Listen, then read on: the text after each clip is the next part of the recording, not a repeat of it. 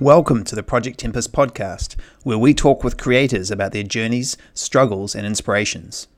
My name is C J, and we're joined by Jeff Gomez, the C E O of Starlight Runner Entertainment, a leading expert in narrative, story worlds, and transmedia development. Jeff was a creator on the original story world of Magic: The Gathering, and since then has helped develop and expand universes like Pirates of the Caribbean, Avatar, Transformers, Spider-Man, Halo, the Teenage Mutant Ninja Turtles, so that they play out across multiple media platforms in concert. Most recently, he has served as a creative producer on the worldwide revival of Ultraman. Jeff also shaped a beautiful model of storytelling known as the Collective Journey, which we will definitely be talking more about here. Welcome, Jeff. Hey there, Colin. Now, Jeff, I'm going to jump us right in. nineteen eighty-seven. A school called Papatoetoe Central School, which is in South Auckland, which is in New Zealand. I am at that school. I am struggling. Um, school doesn't know what to do with me. I don't know what to do with school. And one day, Mister Gilbert, who was a, a very small, very kind man with a very closely shaved beard. The, these are the details that we remember. Mister Gilbert sort of sidles over to me and hands me something, and he says, "Hey, mate, look at this." So I go home. I unwrap the plastic bag. It's from a secondhand bookstore in town, and it's the original Dungeons and Dragons basic red box set. And for those of you who are not ancient like us, on the cover of this box is this dungeon passage with a huge green serpent looming over a beautiful sorceress, and this dude with a sword who's wailing away, and there's a box of treasure, and there's a magical pathway up out of it. And more than that, inside there's all of these rules and methods to get together with your friends and to create this. So I, I stayed up practically all night unpacking this. I was absolutely, I was fascinated. I, I went to school the next day, ready to go, ready to find some people, ready to create this thing. And then a different teacher comes up to me around morning recess. And I'm not going to say his name, but he was... He he also had a beard, but it was a much shaggier beard. It was a bushy beard. It was a very different teacher. It was much more conservative. And he says, and remember, this is nineteen eighty-seven at the height of various moral panics, says, "I saw what Mister Gilbert did. You watch out. That stuff drives people mad." Uh-oh. Now, my question to you, Jeff, in this starter point is, do you think he was right? Did we all go mad with this stuff? Quite the opposite. Quite the opposite. Um, uh, a, a lot of uh, some of the, the most wonderful creators um, that, that I work with today and that I have worked with in the entertainment industry, uh, uh, particularly video game uh, people, uh, emerged out of the uh, fantasy role-playing game period uh, uh, between the, uh, the, the early to mid-eighties and the late uh, nineties. And... Um, You know, it, it was, uh, it's fantastic. And no, it doesn't drive you mad. It it may be a conduit for one's madness, and I'm sure we'll talk about that. But no, uh, it, it doesn't make you crazy. Nice. What were your first encounters with anything like that kind of role-playing? Uh, well, I mean, if you're talking about role-play in, in general... Um, uh, my my make-believe life uh, was extremely um, uh, vivid and um, uh, and detailed and convoluted and epic. Um, uh, so, if, if as as a young child, the the outdoors in in the world that I lived in was dangerous. Um, uh, you know, I I had uh, I was shy. Um, I, I had a, um, a facial uh, a paralysis from birth, which uh, had people make fun of me. Sometimes they were bullying, and um, and the, the, the neighborhood was, you know, was a, a, a low-income, impoverished, and, and crime-ridden uh, place in, in New York City in the early nineteen sixties. So, you know, um, uh, my job was to stay in my room and amuse myself. And and uh, stories would start being told with household items and plastic dinosaurs and whatever I could get hold of, right? And and those became uh, kind of almost like epic soap operas, uh, played out across the the mountains that were blankets and pillows and the valleys in between uh, on my bed. Uh, sometimes I'd even draw backdrops uh, uh, behind the, uh, the, the the monsters, and um, and and it'd be like a, a Japanese monster movie, except that uh, all the monsters had personal lives. There were reasons why they fought each other. Uh, as I got older and, and managed to, to, to squeak out a few friends, um, I would organize a, a, a play time with them, um, and and we were we would be the Rex Gang, a, a, a group of of uh, uh, kids who were actually dinosaurs, and um, and and we our mission was to find others like us, because we were abandoned on this planet during a, a U F O crash. You know, I'm I'm like five, six years old, and, and this is happening, right? So this would play out uh, across the neighborhood. So the mixture of science fiction or fantasy and the urban settings and, and the the actual squalor and danger of, of the neighborhood would intermix. And, um, uh, and, and that was my reality, a reality actually inspired by Sesame Street, because there was that kind of rundown neighborhood and this brilliant fantasy that was occurring there. So I role played for many years, it, it, playing make believe, right? And and ultimately that um, that kind of had to die down, uh, uh, Colin, because uh, childish things were were you know a little too mocked. um, that led me to Um, uh, discovering uh, uh, fantasy role-playing games uh, during my first year at Stuyvesant High School. So already I was in, in high school. It was uh, I was the class of eighty uh, uh, coming in. Uh, uh, you know, so in nineteen eighty was was the um, the, the first time uh, I was I was there, and and um, oh, no no no uh, it, it was it was actually the late seventies. So Star Wars was still a big thing. And these the the uh, Dungeons and Dragons early editions were, were being used at, at Stuyvesant, and I would sit down and, and go, well, what are you doing? What what is that? The little miniatures on the tables and, and so forth, and um, they the total opposite of of uh, it, you know of what I experienced back in the old uh, neighborhood was happening there. They were so elite. They would not teach me how to play the game. You know, they're like, well, if you don't know how to play, I, I can't be bothered to teach you.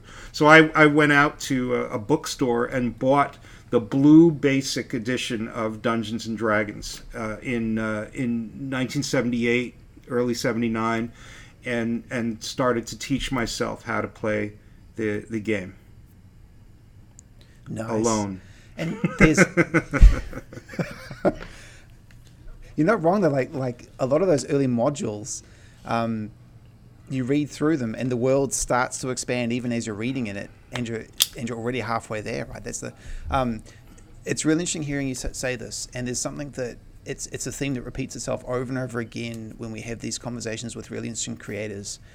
There's always a sense of outsiderness, and there's always something where whatever it is, whatever the temple is, whatever the existing structure is. One way or another, it, it it shows you a locked door, and you've got to go off and figure something else out for yourself. And and this whole thing of, I'm not just going to receive content, as it were, I'm going to, one way or another, start to generate things and share things. That seems to me so fundamental on this journey that a lot of us find ourselves on. Uh, uh, Colin, it was incredibly lonely, you know. Um, it it yeah. had been lonely. Uh, my ability to play make-believe were with friends who had faded behind me because um, uh, my mom was eager to, to to get out of poverty and get us into, you know, a somewhat better uh, neighborhood and so forth. So I was very much the outsider uh, at, at that time, um, and um, and um, I, sometimes it it seems to me that the distinction between artists who become successful and and uh, people just with brilliant imaginations who, who stay in at home and or in their basements and, and so forth, it is this yearning uh, for social contact, um, uh, and, and the and and the desire to do anything to to make that contact and and find community, and um, and you know back in the uh, you know seventies, eighties, even the nineties. Um, those communities didn't exist in any kind of way that was readily and easily contactable, right? There was no internet. There was no way to, to foster nerd community. Um, uh, so you just had to hope you'd run across somebody. for for me, it was um, heavy metal dudes uh, in in high school. Uh, they, they were, um, you know, they were kind of not a part of the rest of the crowd at, at the time. They were into Led Zeppelin and Ronnie James Dio and and and Rush and, and so forth. And and the covers of those record albums was the bridge that I used to to lure them into playing uh, uh, Dungeons and Dragons with me. Nice. That's a really interesting point you say, and that and that's certainly something that I remember as well. Um, I think I've said this before on the podcast, but growing up in New Zealand in the nineteen eighties, um, you were very aware that this was Tatooine. This was this was a very very long way away from everything that was happening, and um, there was this vast imaginary place called America, hmm. and I I think every single person in America basically knew each other and was in a really cool room where everybody met. This is this is the view from New Zealand. Um, and the same with Britain. There was there was basically one l- large waiting room near a train station in Britain, and that's where Rowan Atkinson and Rick Mayall and everyone who was anyone in, in in Britain was. But here in New Zealand, you're just in this kind of place that, that doesn't have a lot. And one thing that I think is a is a foundational shift from then till now, any individual bit of art or a book cover or a single thing you could get your hands on, you fetishized. Because you didn't have the internet, you didn't have ten thousand things. Um, there, f- for me, there was the essential randomness of the secondhand bookstore. You went into the secondhand bookstore, I know it and well. Maybe that week someone had dropped off one thing, mm-hmm. and it was some random fantasy book that had a single cover, and maybe there's a guy on a cover with a gun, or there's a beautiful alien landscape, and you go home and you imagine that landscape for a week.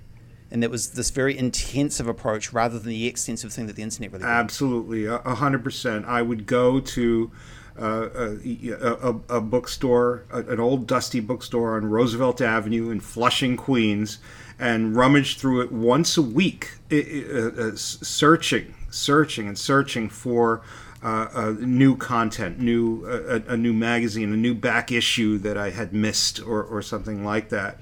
And um, and that... There was, um, you know, there was suspense in that search. There was it was an emotional journey a, as well, because you didn't know what, what you'd come out with, or whether you could even afford what you know what popped up. Uh, so yeah, I, I know that feeling well.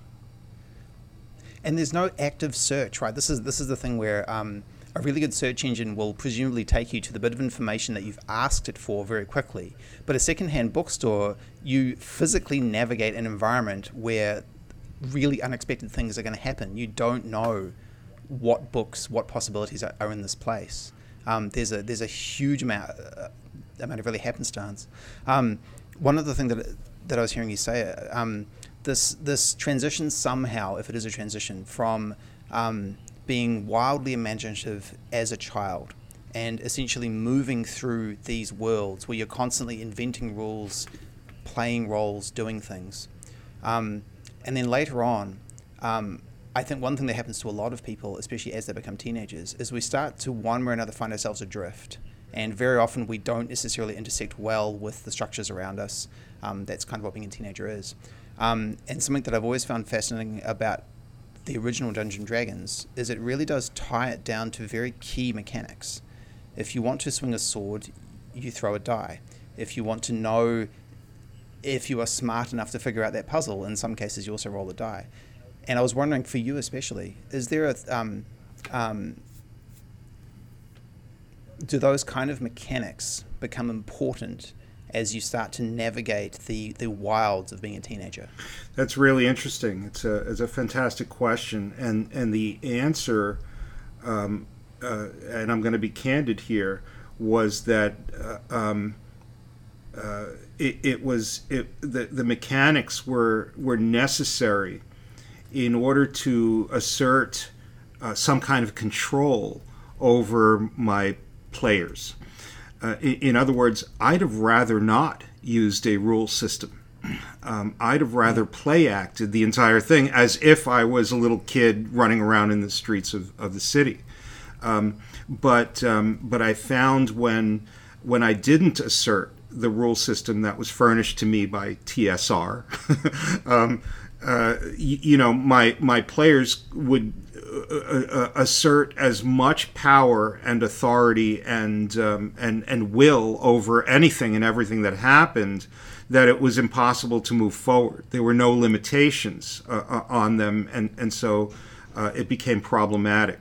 So the the rules were the, the whip, you know, the Robert's Rules of Order, in order for the uh, the narrative to be able to proceed and make sense as far as I was concerned.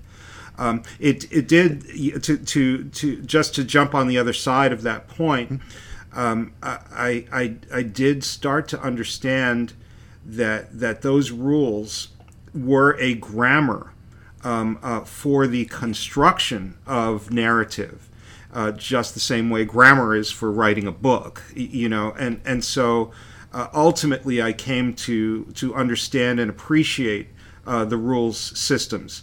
They, they they evolved over the course of some years and, and, and became a bit more video game-like, and, and I, I didn't like them quite as much. Um, it's an interesting point you say that later on, for a while at least, I think Dungeons and Dragons evolved to trying to be a pen-and-paper version of World of Warcraft. But World of Warcraft is really good at being World of Warcraft. Why would you try and replicate a video yeah. game? Um, and... Just hearing you say that, it's, it's like I always remember the old Calvin and Hobbes cartoon about Calvinball, which is essentially a completely anarchic game where you constantly change the rules as you feel. And Calvinball, I think in the comics and when people have tried it in real life, it's enormously fun for about half an hour, and then you realize that if we can change the rules all the time however we want, there's actually no real structural flow or purpose to what we're doing. And somewhere in there you actually do go, okay, I may have strongly resisted rolling that dice to swing that sword, but I kind of would like a die roll right now of some kind, even even if I dislike the mechanics. One hundred percent. I think that tension is fascinating. Mm-hmm. Right? Yeah. Um, um, and of course, after a while, you became involved in, in a deeply mechanical um, universe, which was Magic: The Gathering, which I find fascinating because that was absolutely epochal to people around me when I was a teenager. Sure, um, the, um, uh, the the the gaming. Um, w- one thing, my my little group of gamers uh, found out. We we. Uh, We, uh, we, I moved my game onto the Queens College campus, and and my game became very, very popular. There were times where there were fifteen or twenty people in, in the same conference room, either playing or watching the game uh, be played. Um, I, I was sometimes accused of a little emotional manipulation because because I I, I um, Uh, I was so intent on on uh, getting my players involved in the narrative, I would tap into their real-world personalities, the players' personalities, the players' wishes and desires, and, and, and so forth, and, and mix them into the motivations of the characters and the goals of the characters. And um, uh, that inspired incredible loyalty among the people who were playing the game. But other people who were observing this said, well, what are you doing? You're, it's like an emotional head game that's going on in, in, in here and so forth. And, well, you know, I mean, uh, it, it's a medium unto its own. It, it's fascinating to me. Um, the I was going to say, what is storytelling, especially story making, if not exactly that? Uh, Essentially benevolent um, emotional manipulation. There you go. Yeah. Exactly, exactly. Sometimes it was a little t- tough to take my own personal feelings out of it, but... Um, it it, um, it generally worked. Um, uh, we discovered that um, that this emphasis on role play uh, and storytelling, communal storytelling, was actually relatively rare in in the hobby.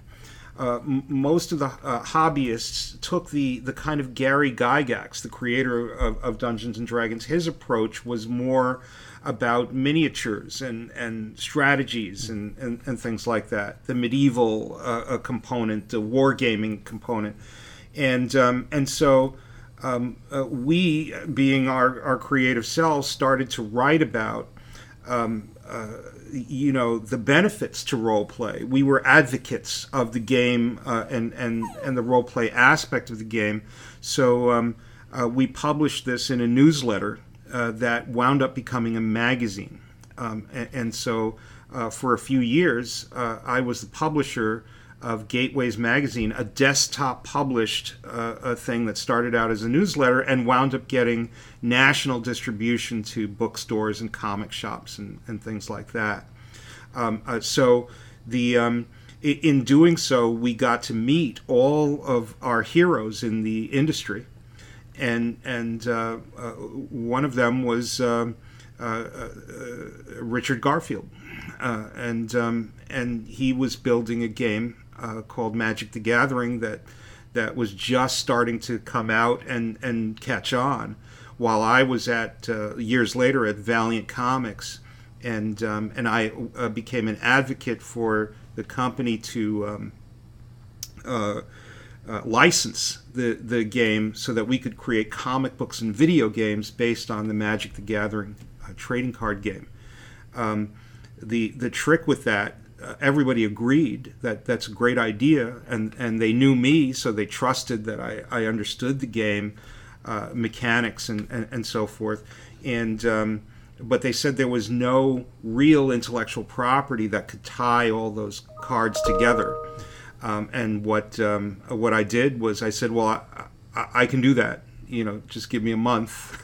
And and out of desperation, I dug up my, my Dungeons and Dragons campaign, uh, uh, Corindor, which became uh, a central uh, continent on the world of Dominaria, uh, where we, we then uh, tied all the characters in and created this epic uh, storyline. Nice. And and that idea of um, um, what we're hearing already, I think, is is this ongoing sense of, it feels like you're an instigator, Jeff. It feels like you get into things, you want to make connections, and you'll bring things from outside what's obvious and kind of mash it together in, in search of a solution. And this is something that, again, I think you see over and over again with people who, I, as you say, are not just kind of often in a vacuum creating things, but are actually sparking collective movements of some kind. Um, on a day-to-day basis, when... when you're getting into one of these companies or you're trying to make one of these things happen, what is happening there? What's the difference between that and just, I have an idea and I'm going to write it down and I'm going to be creative?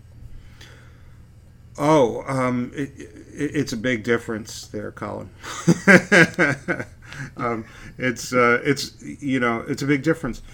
The, uh, the, the notions, uh, I, for a good portion of my life, maybe it hasn't stopped, Um, I would want to do things that um, that that didn't really exist in any kind of common way.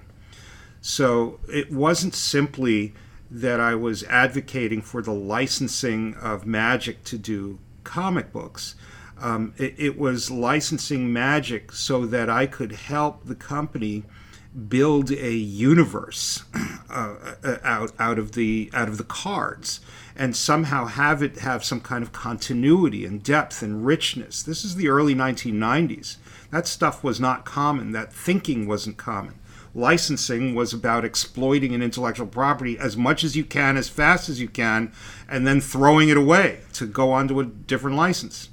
So, so um, the the notion that the story Uh, it was inclusive of the cards, of the comic books, and then a different aspect of the story would be told uh, in the video games, and then the lore would be listed on a website, and and, um, and that the ongoing voice and feedback of thousands and thousands of players would be considered by myself and and uh, integrated in terms of their desires of, uh, about the world into the, the the creative itself.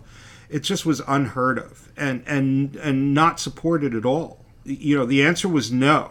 If I had proposed everything that I just told you uh, to the powers that be, the, the they would say, I don't even understand what you're talking about. You know, n- no. um, and and so no was a word that I heard all my life, frankly. Because there's always, well, there, there there was always there was always the the the real thing, which I think was very often a movie, and then there was all of the essentially spin-offs, derivatives, ancillaries, all that stuff, and that stuff was really just next to the t-shirts, right? That's right. You had your real movie, and then you had all of your essentially merchandise, which might include books and other stuff, but that stuff is kind of one layer down, if not further.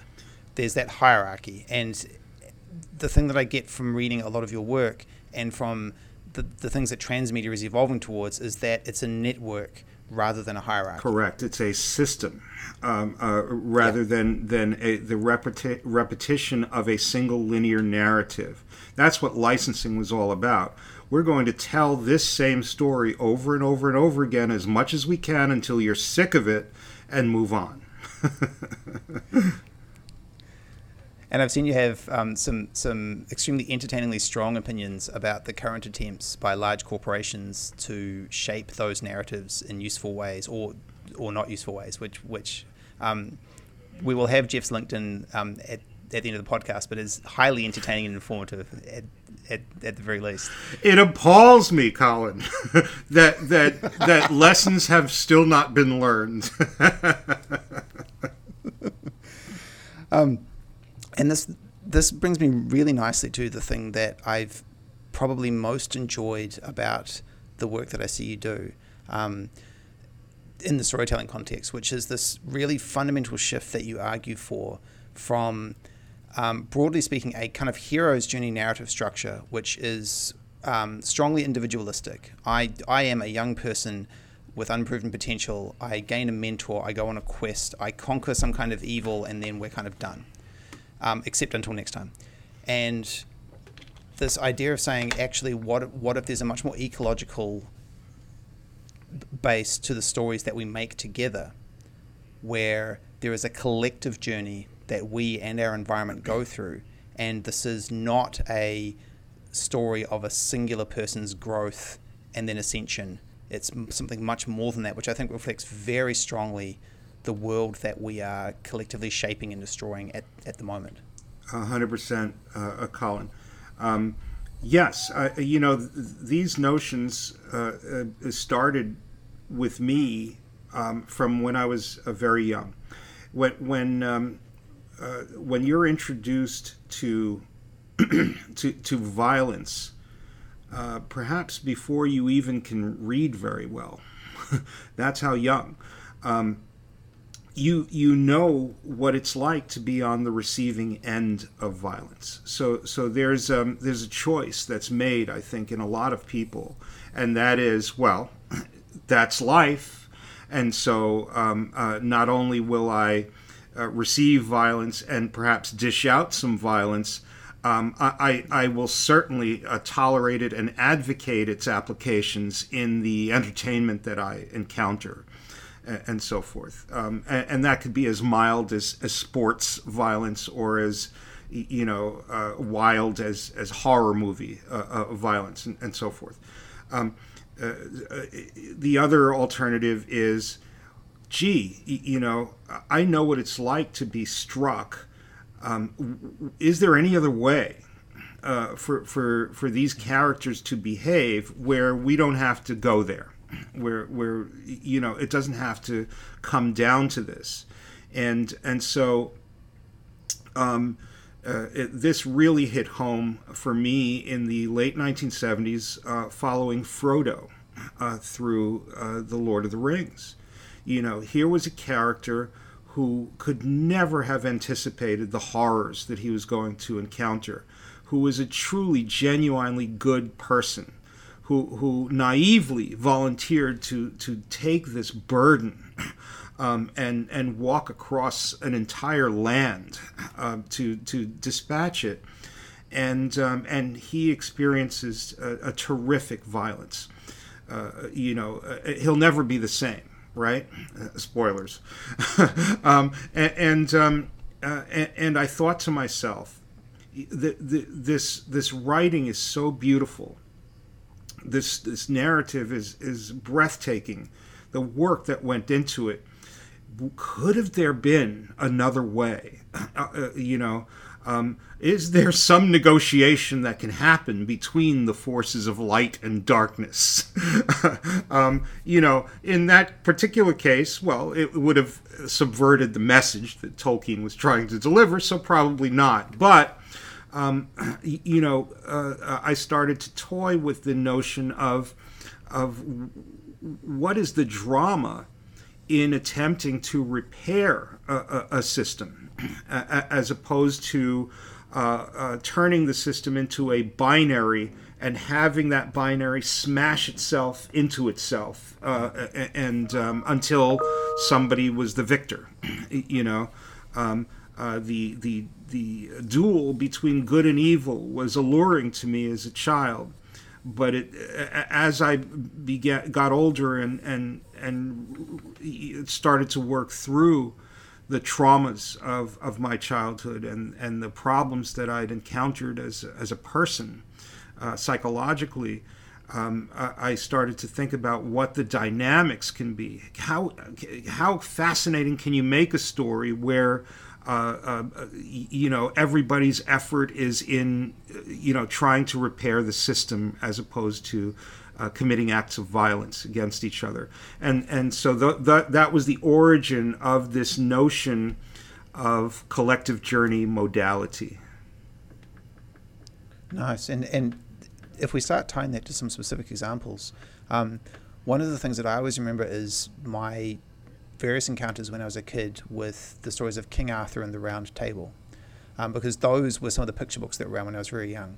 And, and early on, um, My, my encounter with those was there's a really big table and there's a bunch of really cool people, the knights who sit around mm-hmm. it, and they're all awesome and they're wealthy and they're doing well and they're sitting in Camelot.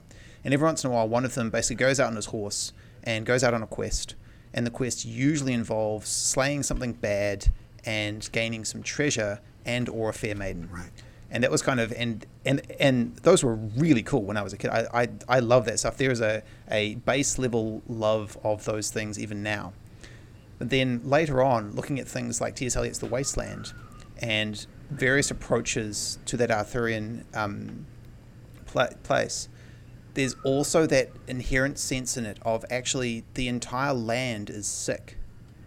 And the the the king is often tied to this. This is this is old kind of Golden Bow, J G Fraser sure, type territory. Sure. But one way or another, um, yes, there's a um, glorious Kennedy-like hierarchy of knights who go out and hit things.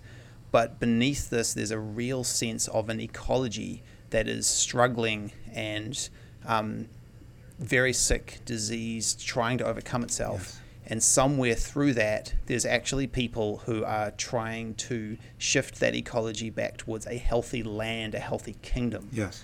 Um, that's my specific example. I'd, I'd love to hear from you some specific ways and, and places that you see this playing out in various stories.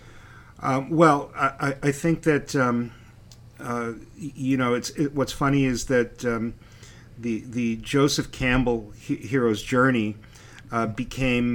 Uh, much more overt and, and obvious uh, to the entertainment industry um, uh, around nineteen eighty when, when Bill Moyers interviewed uh, George Lucas about The Empire Strikes Back and about the uh, the mythology of Star Wars and, and its origins in uh, uh, Campbellian uh, hero's journey.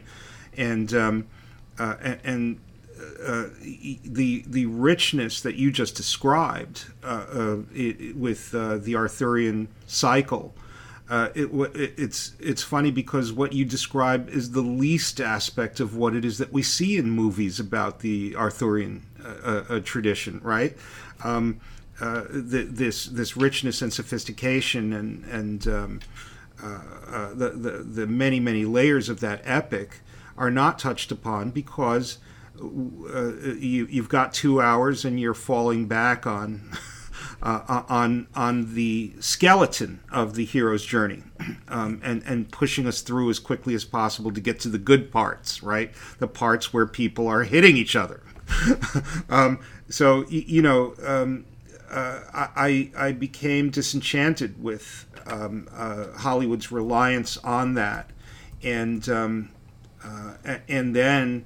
When um, when I first uh, looked at the potential of social media and, and how um, uh, we can uh, all have a voice and have that voice trigger something like the Arab Spring, you know, in the Middle East and North Africa, um, I, I thought, wow, this is, you know, this is collective uh, narrative. This is uh, a, a narrative that coalesces and murmurates like a flock of birds making patterns in the sky, right? And um, uh, and can yield incredible, uh, progressive and positive things in the world.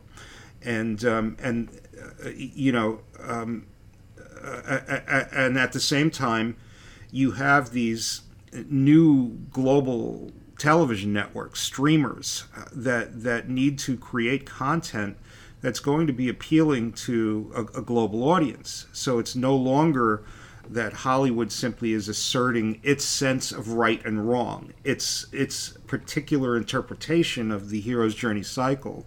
We now have to be more sensitive to um, uh, different perspectives.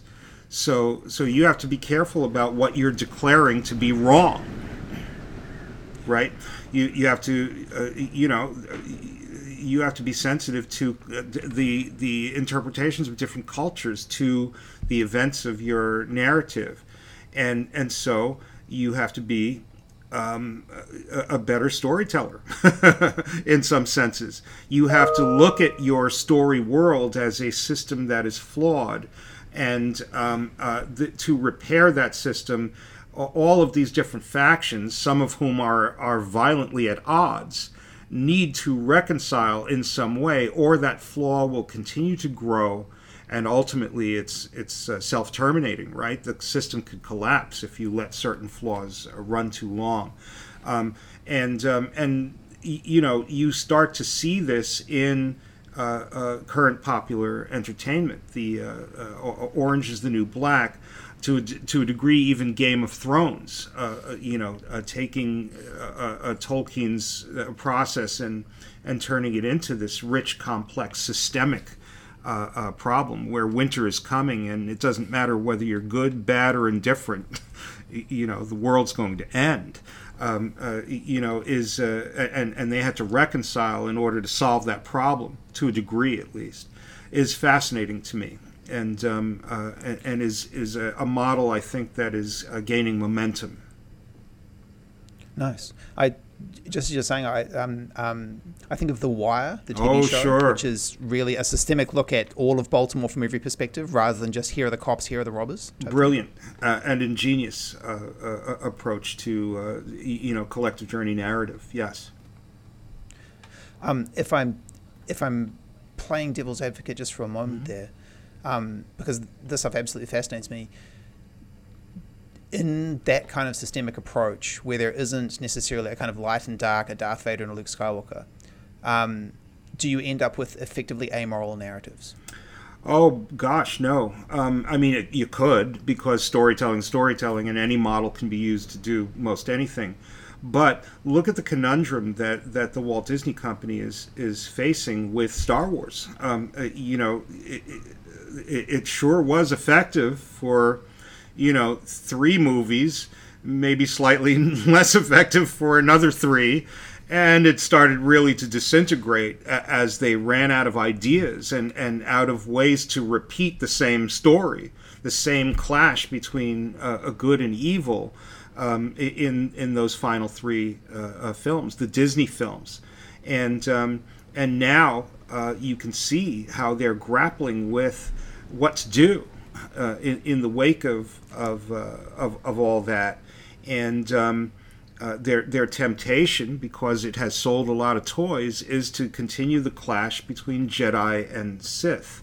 But the smart move, the move that, that actually has been more successful for them, is to explore other aspects of Uh, this this galaxy, which is a flawed system, uh, such as with The Mandalorian, um, you know, by far the most successful, uh, you know, post uh, a Star Wars piece of, of property. So, um, uh, you, you know, you you cannot uh, fight Darth Vader forever. You know, it's boring. you know, and and and in doing so, you are diminishing an iconic uh, a character if you don't uh, very carefully think it through. I, th- I thought they did some clever things with uh, Obi-Wan Kenobi, but um, uh, but it's something to proceed uh, with uh, with with tremendous caution. Uh, and no, The Mandalorian is not amoral. The Mandalorian is exploring morality in the Star Wars universe, and I think yeah. that's fascinating. Um, Uh, you know, um, you can do actually, I feel, so much more when you, um, uh, you know, stop chiseling your morality into uh, into stone and say, well, there are the ten rules of the Jedi, and and, um, and and stick to it, life or death, and and uh, and then wind up just repeating yourself. Nice. I think for me, at least, especially the first season of The Mandalorian, um, one of the senses was this kind of enormous relief of um, here, almost moment by moment, is a person on on a journey largely of discovery, and I don't feel like the entire universe of backstory is weighing me down. I can just concentrate moment by moment on this story is being made right in front of me. And I think especially with I I think with some of the comic worlds, I think with Star Wars especially, you do have that sense of Um, especially in the nineties, for instance, where if you hadn't read the last forty-five issues, why would you read the forty-sixth? And I think that that, that became a pretty clear business problem at, at times, right? Uh, absolutely. We've always been advocates for uh, uh, bits and pieces of your transmedia to still make sense if if yeah, they sure. um, if they're presented uh, uh, by themselves. Uh, that's a problem that uh, Kevin Feige is experiencing with his Marvel movies. Uh, uh, some of them are, are bogged down in, in an enormous amount of lore. Uh, the, the Doctor Strange uh, and the Multiverse of Madness. Um, and, and um, you know, there there are people who go to that, that stuff and just enjoy the pretty colors because they have no clue what's happening because they haven't seen stuff before it or after it. And um, and I suppose that's fine. Um, if you do that a little too much, you're going to uh, start to lose your your audience, uh, or or your audience will yeah, become sure. rarefied. And so, um, uh, yeah, yeah, yeah. Uh, Marvel has to be careful. And if we're talking here about this this thing, which I think um, um, this will be a slight left left curve in the conversation, mm. but it's very much where I want to get to. That sense of even even if all of that lore and that and that deeply rich universe is out there, um, as I encounter the universe, I don't get it all thrown at me at once. And and really, to some extent, and this is what video games, especially role-playing games, can do really well. To some extent, what I am trying to do is make my own story within this world, within these places. Something like Skyrim is the perfect example. If you want to be a Skyrim lore nerd, you can go acres deep, or you can just form your character and start exploring this world by yourself. Um, to me, when I um, when I listen to stuff about, about the collective journey and what you're saying, it always comes back to, okay, what are we as human beings doing in the real world with this kind of active communal story making where we're shaping the world around us? Yes. And to me, that comes right back to, at some point, you do have to mythologize yourself and see yourself as on some form of journey, whatever form that takes. For me, um, especially the last few years, it's been really coming to terms with the fact that I'm actually really an outsider. Mm. Um, I've known this since I was three, but not not really and going, oh, what does it actually mean to be an outsider when you go into certain circumstances? What's the positive role that you can play in that tradition? Um, and that's something that I work to make sense of.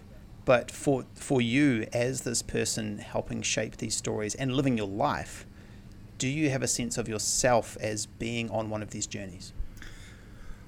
Well, uh, absolutely and, and, and naturally. Um, uh, but Colin, I want to address that issue uh, of of the uh, you know uh, of of personal discovery and what one um, uh, comes up with and, and, and sort of concludes. Because um, uh, you know, uh, for for me, it is it is vital uh, to to stay in touch with my audience. I'm getting older. My audience uh, is is young, a lot of them, and um, uh, and they don't see things the way we do. And so it, it's it's super important uh, to to understand the distinction and to understand the fact that we don't have to define ourselves uh, in, in such stringent fashions. Yeah. So uh, when I ask a young person, uh, like a college kid, you know, wow, you're into fantasy. You know, the, the first instinct would be, what happened to you? what's what's wrong with you that, that you're, you know, because obviously outsiders are nerds and, and, and into genre and, and sure. stuff like that. Nope. Not anymore. You, you know, um, anybody. Yeah. Uh, you, we, we live in a world that is flooded with fantasy. And and so yeah. from from youth, uh, uh, kids are growing grew up on Harry Potter and um, and you know Zelda video games and and and, uh, and just tons and tons of, of fantasy content. And so a lot of them don't see themselves as as outsiders. You, you know. No, the reverse. I I I I'd actually absolutely agree. You see this really strongly in video games, where um, for a very long time the stereotype of video games is obviously that it was played by teenage boys, and the, the stats and the facts and just the lived reality of who plays video games is um, um, a really large majority of everyone below about forty-five. There you go. And the industry shift around that has has been absolutely transformative. No, I I, I absolutely hear you, and and especially um, one of the Um, possibly the advantages of New Zealand is New Zealand tends to be a little less tribal around those things you're talking right. about. Um, um, so when I was growing up, it, it wasn't so much that being involved in fighting fantasy or Dungeons and Dragons made you a nerd, um, although that's that that was an element. Um, when I talk about myself being an outsider, it's a, it's a more fundamental thing of my experience of the world, mm. and um, if I. If I were to be medicalized at this point, um, they would they would probably place me somewhere on some form of spectrum. But all I remember from being very young was um, the the absolutely intense stream of sensations coming at me from the world, feeling like they were slightly off angle, like a um, like a cheese grater, and having to adjust to um, normal interactions. And always feeling like there's one layer of how am I supposed to act in this situation, which which I think is a very familiar feeling to many. Um, but um, really understanding that to some extent that that feeling will always be there, but we can make use of it and we can come into situations and go, ah, here's an angle that maybe the other people in the room aren't looking at. It's that type of thing. Rather than, as you say, I, I very much take the point that um, now... Um, people grow up in, in an incredibly rich world full of wonderful stories, and there's no longer as much of the labeling that used to take place when we were younger, I think. Um, well, that, that is a distinction. Um, uh, so so point number one was, yeah, you know, uh, nerdism is, is no longer nearly as stigmatized as, as it used to be. Um, and, and the corollary to that, by the way, was was that artistic expression, creative expression, uh, and this is something I have to remind myself of all the time, uh, no longer needs to be directly affiliated with pain, trauma, or, or yeah. all these terrible things. I'm an artist, you, you know. Um, the Garrett, that, yeah. Um, that needs, uh, you know, the act of writing must be anguish in order for me to do something good, and, and all that sort of thing, out the window. You, you know, uh, uh, there, there nice. are artists uh, that you can track through all of history who have done magnificent works, who were, you know, the equivalent of middle class or upper class people who did fine and, and uh, you know, didn't have uh, horrible, violent, traumatic or, or impoverished upbringings and did fine, but also very poor uh, uh, uh, artists and, and writers who, who um, you know, struggled their way up and, and, and did wonderful things without necessarily have to, having to, you know, wind up like Kurt Cobain or, you know, all that sort yeah. of thing. So there's there's that. Now your your um, your cheese grater uh, thing. Now that I empathize with, that I understand. Um, it's it's so funny, Colin. I, I've talked to a lot of people who would be categorized as as neurodiverse, um, sure. and, and yep. um, a, a lot of them. Um, it's funny, use these analogies uh, where where things become uh, uh, fragmented in some way or divvied up in, in some way that allows for them to be uh, subjected to a kind of observation or, or analysis that's highly unusual. So I'm going to share uh, a, a term that I use for that thing, that thing, um, tessellation. Tessellation. Ah, cool. You and I, Colin, we tessellate. um, so nice. what is I what like is it. that? That's um, uh, it, it's it's hard to describe, except that when we enter into an environment, anything that's that's surrounding us, suddenly um, uh, gets gets uh, uh, segmented into a massive grid, and that grid can be, you know, a dozen, a hundred, a million different little tiles. And and somehow in our minds, we are observing those tiles, not as if we are leaning back and looking at a screen, but as if somehow we are everywhere in that uh, environment and looking at it from a million different perspectives. Yes. And uh, and it is feeding data in, into our imaginations that cause us to come up with observations that are bizarre, um, uh, uh, truly, truly uh, uh, un, unusual, and um, and it makes us think about the world in different ways. And and if if we're young and naive and we start to comment on it, we are seen as outsiders uh, because those observations are weird. Um, uh, they are unusual. Um, uh, this is something that I really uh, uh, grappled with when, when I was younger. Um, and um, uh, it, it was a gift because uh, uh, it, it allowed me uh, to escape into a world of imagination and amuse myself. Um, uh, but it also, you know, um, made me disconnected from from people, um, and um, and so my social life suffered. You know, there would be exceptions, uh, and wonderful friends would, would somehow navigate through all that and and, um, and come to know and, and love me. But for the most part, um, it, it made you know um, uh, lasting bonds uh, difficult to achieve. John. This is really interesting, and and um, first off, thank you, the, and and also, even just as a way of expressing it, the there's a fundamental geometry to the way you're talking, which um, is really interesting. This this spatial idea around how we think, and one of the things I think we talked about this in our pre-chat before we did this podcast. Um, I think of things, especially like madness in the medieval sense, as literal territory that we move through and journey. I mean, the literal expression is we go mad, but this idea of these increasingly strange ecologies and places and geometries that one way or another we are moving through. And the nature of that journey is what fascinates me, because as far as I can tell, this is the journey that um, most of us go on one way or another at some point in our lives.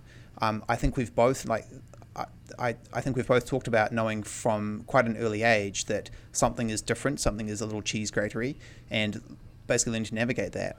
I've also known people who at the age of forty-five have had some crisis in their life, and for the first time they've really had to confront, how do I journey through this territory? Yes, yes. And um, in very different environments, I, I work with a lot of startup founders, and the absolute joining factor from all of the successful ones is that there are people who are in these liminal states in terms of how they see the world, and that they've, they've just figured out how to kind of skate the curve where they can make a business work while essentially going mad. And I mean that in the very real sense. And the ones that don't succeed either are not in that space to start with, or they just go off the rails like so many artists used Absolutely. to do. So there's this, so there's the sense one way or another, everyone to me at some point navigates this territory.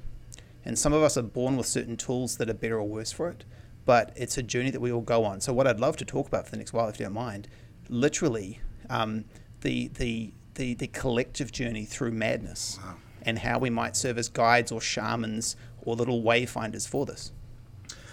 Uh, I can't think of a better thing to, to talk about, Colin. You're you're absolutely right. Um, and it's funny, my name for for those uncharted territories, that that that um, that that void, um, where where um, Lovecraftian beasts uh, are are uh, you know hiding in the shadows, um, is the liminal space. Um, uh, that's that's nice. Been a term I've used for for um, many years. Um, you know, I first experienced it, um, you know, uh, in situations where there was prolonged trauma, uh, of violence, uh, and, and so forth. You have to go somewhere. You can't be there, right? And and um, and so that that void um, uh, was was where I would go. It wasn't a fantasy. It wasn't, um, you know. Uh, laying back and thinking of England, it, it was it was uh, you know a vast darkness um, where I could not be reached. Um, uh, the the problem was that not long after that I found myself slipping into it a little too often, uh, uh, in some cases on an involuntary basis, and um, and it's it was scary, you know it was it wasn't easy. And, um, uh, you know, now, today, I look at the wake of the uh, pandemic and what it has done, particularly to young people around the world. And um, and I see far too many people uh, uh, slipping into those liminal spaces.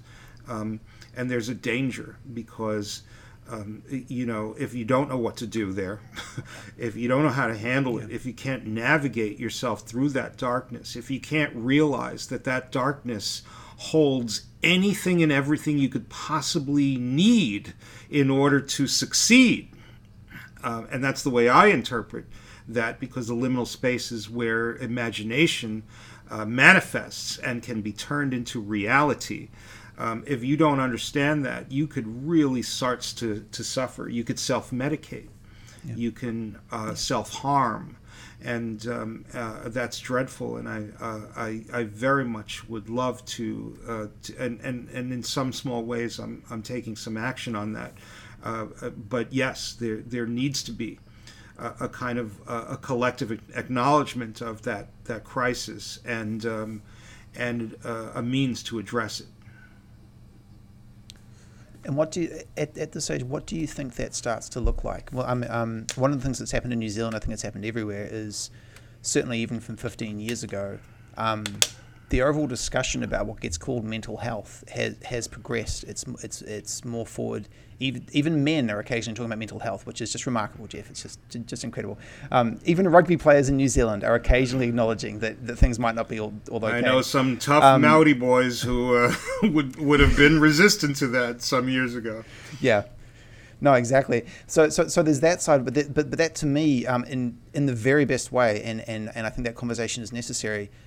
It sometimes medicalizes things in a way that is part of of what we're talking about, but not all of it. Um, what what does a a better collective journey look like and feel like to you?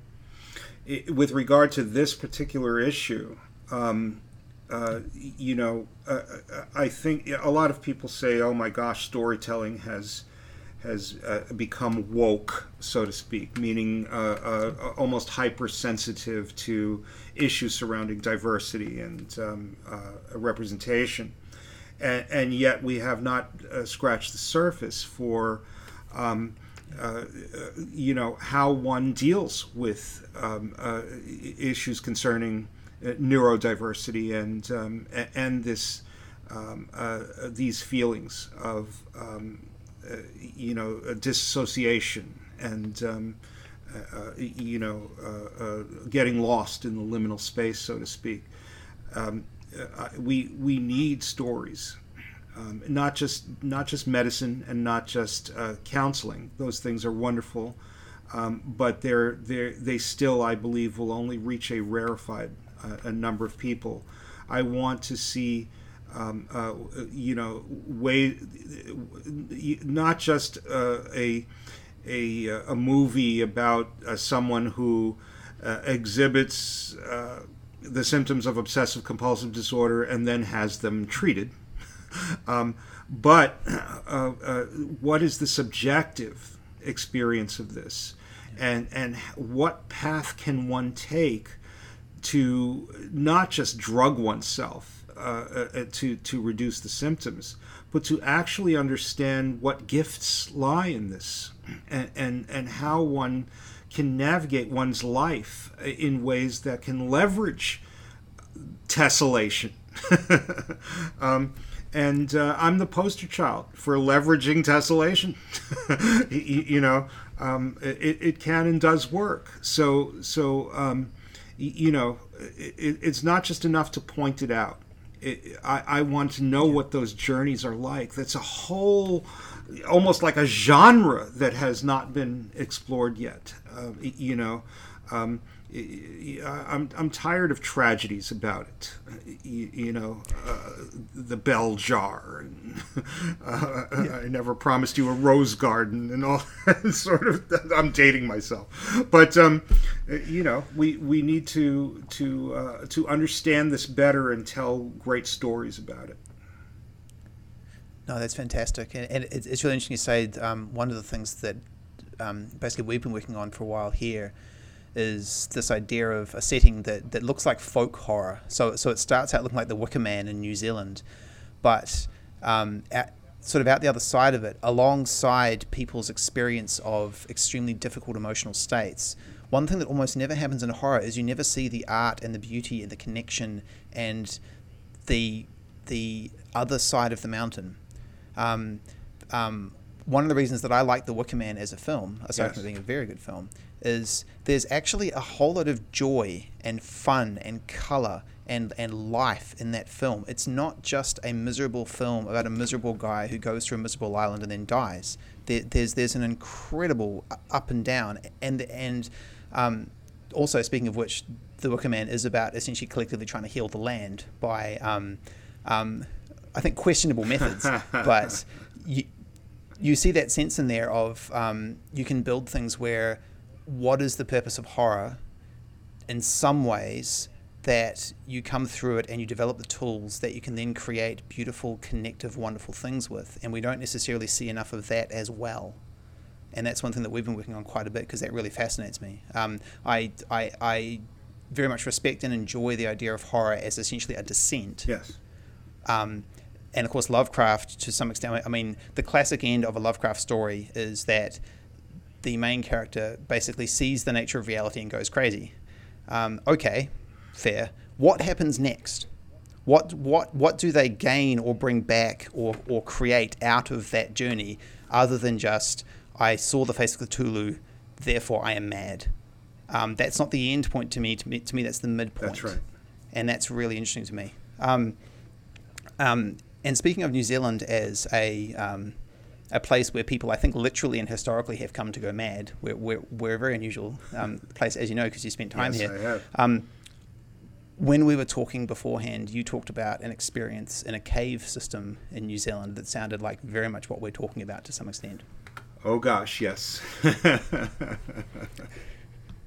um, uh, I, I I recall them as as Nikau near uh, Auckland. Oh, yeah. Okay, yeah, yeah, that's that's cool. The system. Um, uh, well, I mean, f- first of all, uh, my time in New Zealand um, was was truly life changing. It, it was um, one of the most uh, breathtaking uh, periods in my life. Uh, I was called to uh, New Zealand um, by Unitec uh, uh, University. And uh, and some people there who felt that it was important to teach young New Zealanders um, uh, about the future of storytelling and, and transmedia and, and so forth. This was um, uh, near about uh, ten years ago. And and um, uh, I, I I took my family there, uh, my wife and my, my little girl, um, uh, who was like, you know, seven or eight years old at the time. And, and we, um, um, we, we, We had a, a, a terrific time. The my talk was held in a marae on on the Unitec nice. uh, uh, campus. Um, uh, yeah, I think it was called Te Noho Kotahitanga Marae. um, And um, and it was a tremendous honor. There was a haka that was uh, uh, delivered for me. They they called me um, uh, uh, the the uh, the storyteller out of the silver mist. They, that was the translation of, of the, the name they gave to me. And um, nice. Uh, and uh, it, it was it was terrific. The um, um, this was at a time where I was traveling around the world to talk about uh, transmedia storytelling. Uh, the word of mouth spread, and I was the guy. So um, I was coming to realize the the power uh, and the effect that my words were having on people. You know, beyond publishing a comic book or or even a, a video game. Um, you know, some people were sitting in that audience who went on to Uh, you know, careers, they, their lives, you know, were, were impacted by my words. And, um, uh, and, and so, you know, it, in, in one way, I was still that, that kid who was tessellating, you know, who, who was grappling with obsessive compulsive disorder, Um, who was was kind of singing my own lonely song as I traveled the world, and and in another uh, uh, sense, I was being uh, uh, treated with tremendous respect and honor, and um, and I was being listened to. It was beyond what I could uh, imagine. Um, uh, so these conflicting feelings were were in me when um, uh, my wife and daughter went with me to go see the glowworms uh, in, in, in the Nikau Cave. And um, uh, uh, it, in New Zealand, sometimes it seems to me that there is a difference between the way that something is described to you and the actual experience that you're going to uh, move into. Before the Indeed. before the cave, for example, um, uh, we we visited a a um, uh, a horror uh, installation, like a, a spook house, a, mo- a monster house, um, uh, like a Halloween themed kind of uh, experience, and we thought, oh, that should be fun, and and we went in there, and uh, uh, people charged right up to you and grabbed you. I got punched. Uh, w- one dude walked up to my family and I with a, a, a gun. It was a toy gun, but he was dressed scary and, and pointed it at us. That was that's unthinkable in the United States to have, have something like that happen. Nope, all in a day. We would say, "What is going on here?" And they'd say, "What? This is you wanted to go see this attraction. Have fun." Um, uh, so I should have known then, descending into this cave. In the pretty pictures, you're walking and the beautiful glowworms are on the wall and everybody's happy. Uh, no. Um, uh, we were uh, led into uh, the system uh, at first. Uh, there's, a, there's a wide open opening to, to the cave. And then the guy ahead of us, it's just the The, the three of us, it's it's uh, me, my wife, Chris, my daughter, Evangelia, and we're walking in. And the gentleman in front of us, uh, you know, obviously knew how to walk on slippery rocks and and was ga- getting more and more distant from us. And um, uh, we we we finally caught up to him, and uh, and he said, "Okay, we're going to go down into that hole, go go through the tunnel. And um, uh, and on the other side is the glowworms."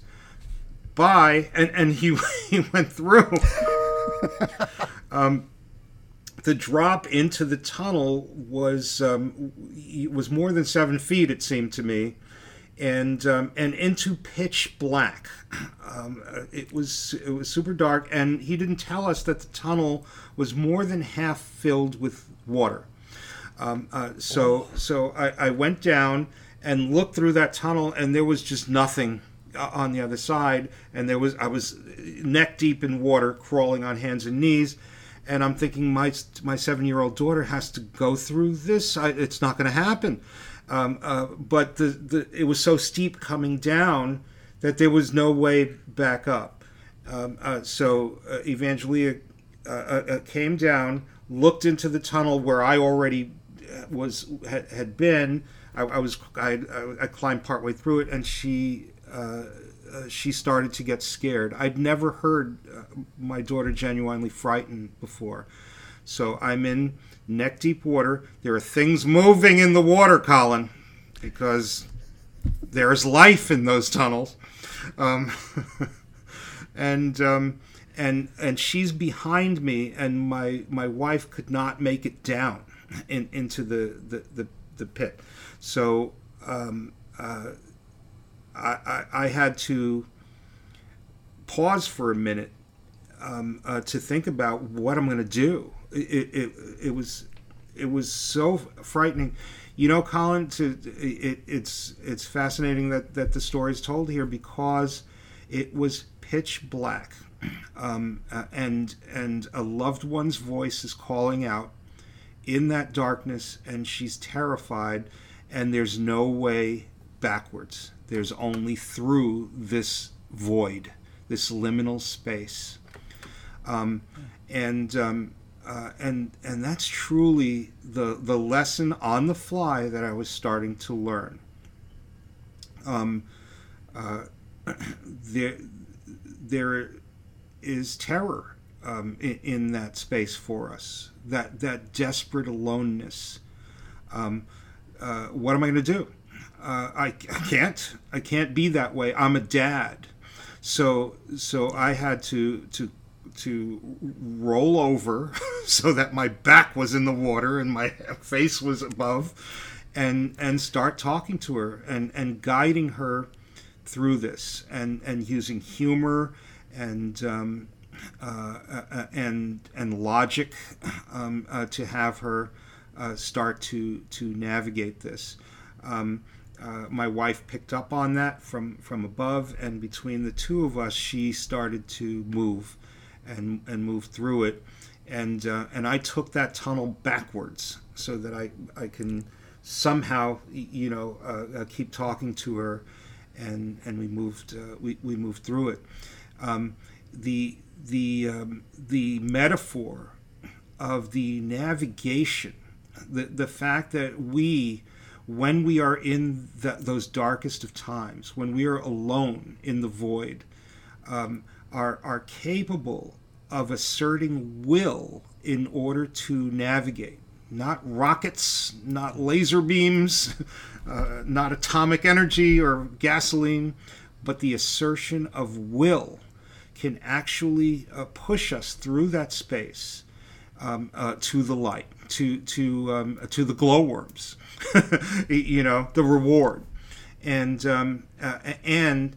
Um, uh, there is nothing that, that makes your mind more acute, more uh, able to find the words that you need than the the urgency of of navigating, uh, you know, with somebody that you love, you know, and um, and it, it, it worked, you know, and it was an unforgettable uh, moment in that cave.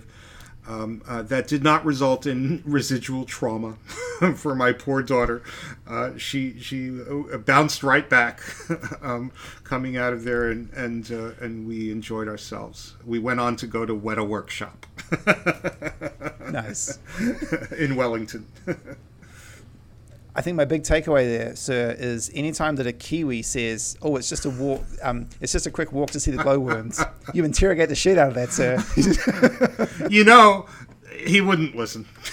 It's just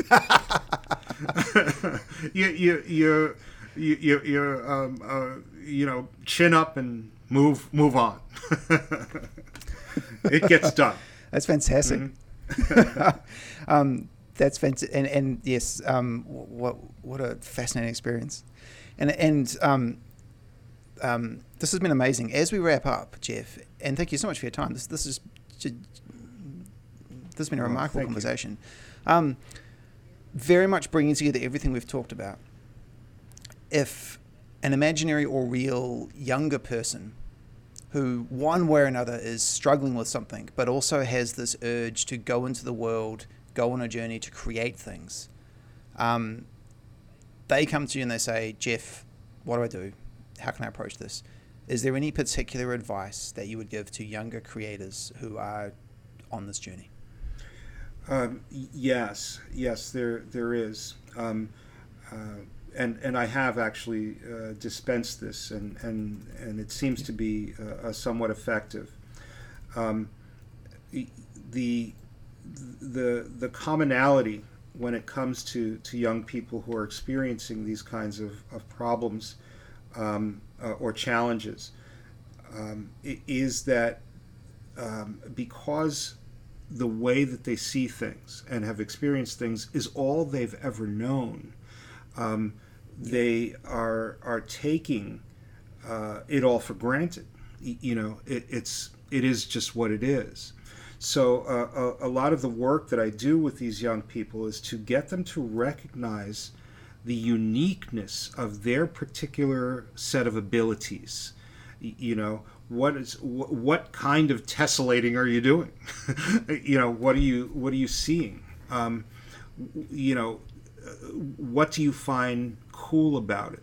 Some of them say, well, nothing. There's there's nothing cool. I, I don't see anything that's cool.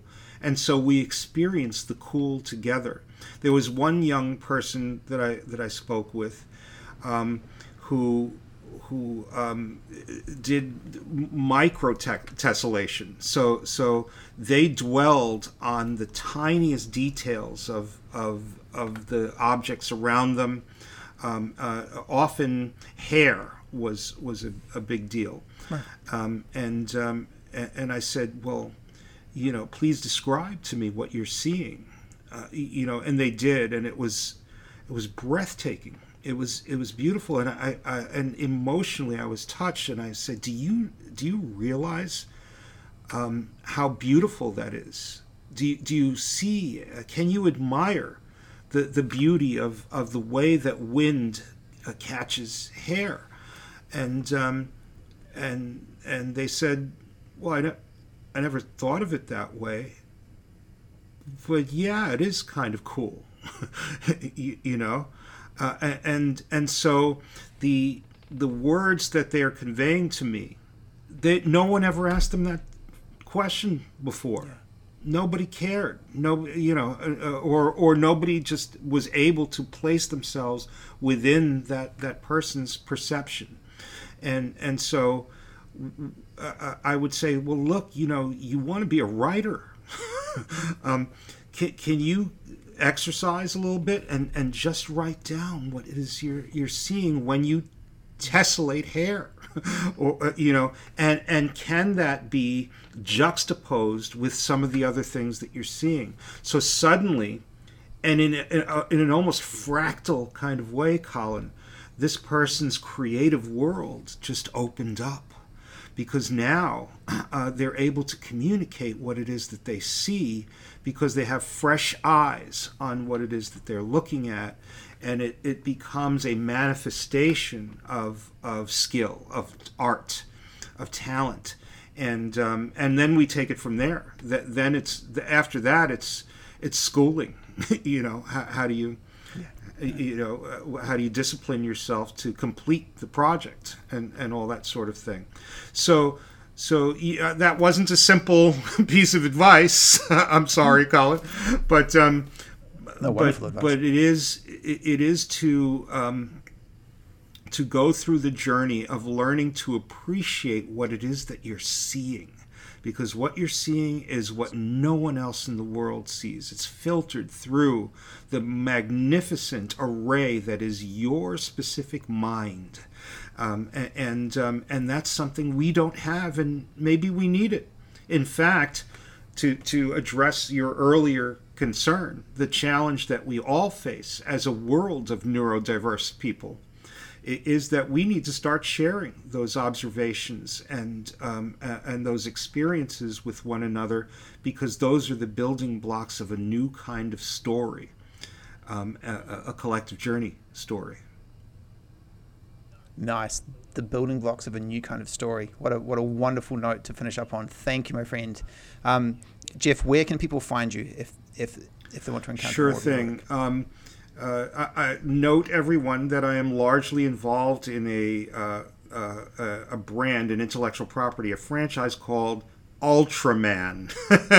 yes, yes. Um, so I communicate a lot about what I'm doing with Ultraman, and that's not just because I'm an advocate for, for my own work, but because I'm trying to impart um, some some lessons about how um, uh, uh, the involvement, the validation and celebration of fans can turn a, a, a relatively unknown property, in the West at least, into a blockbuster property.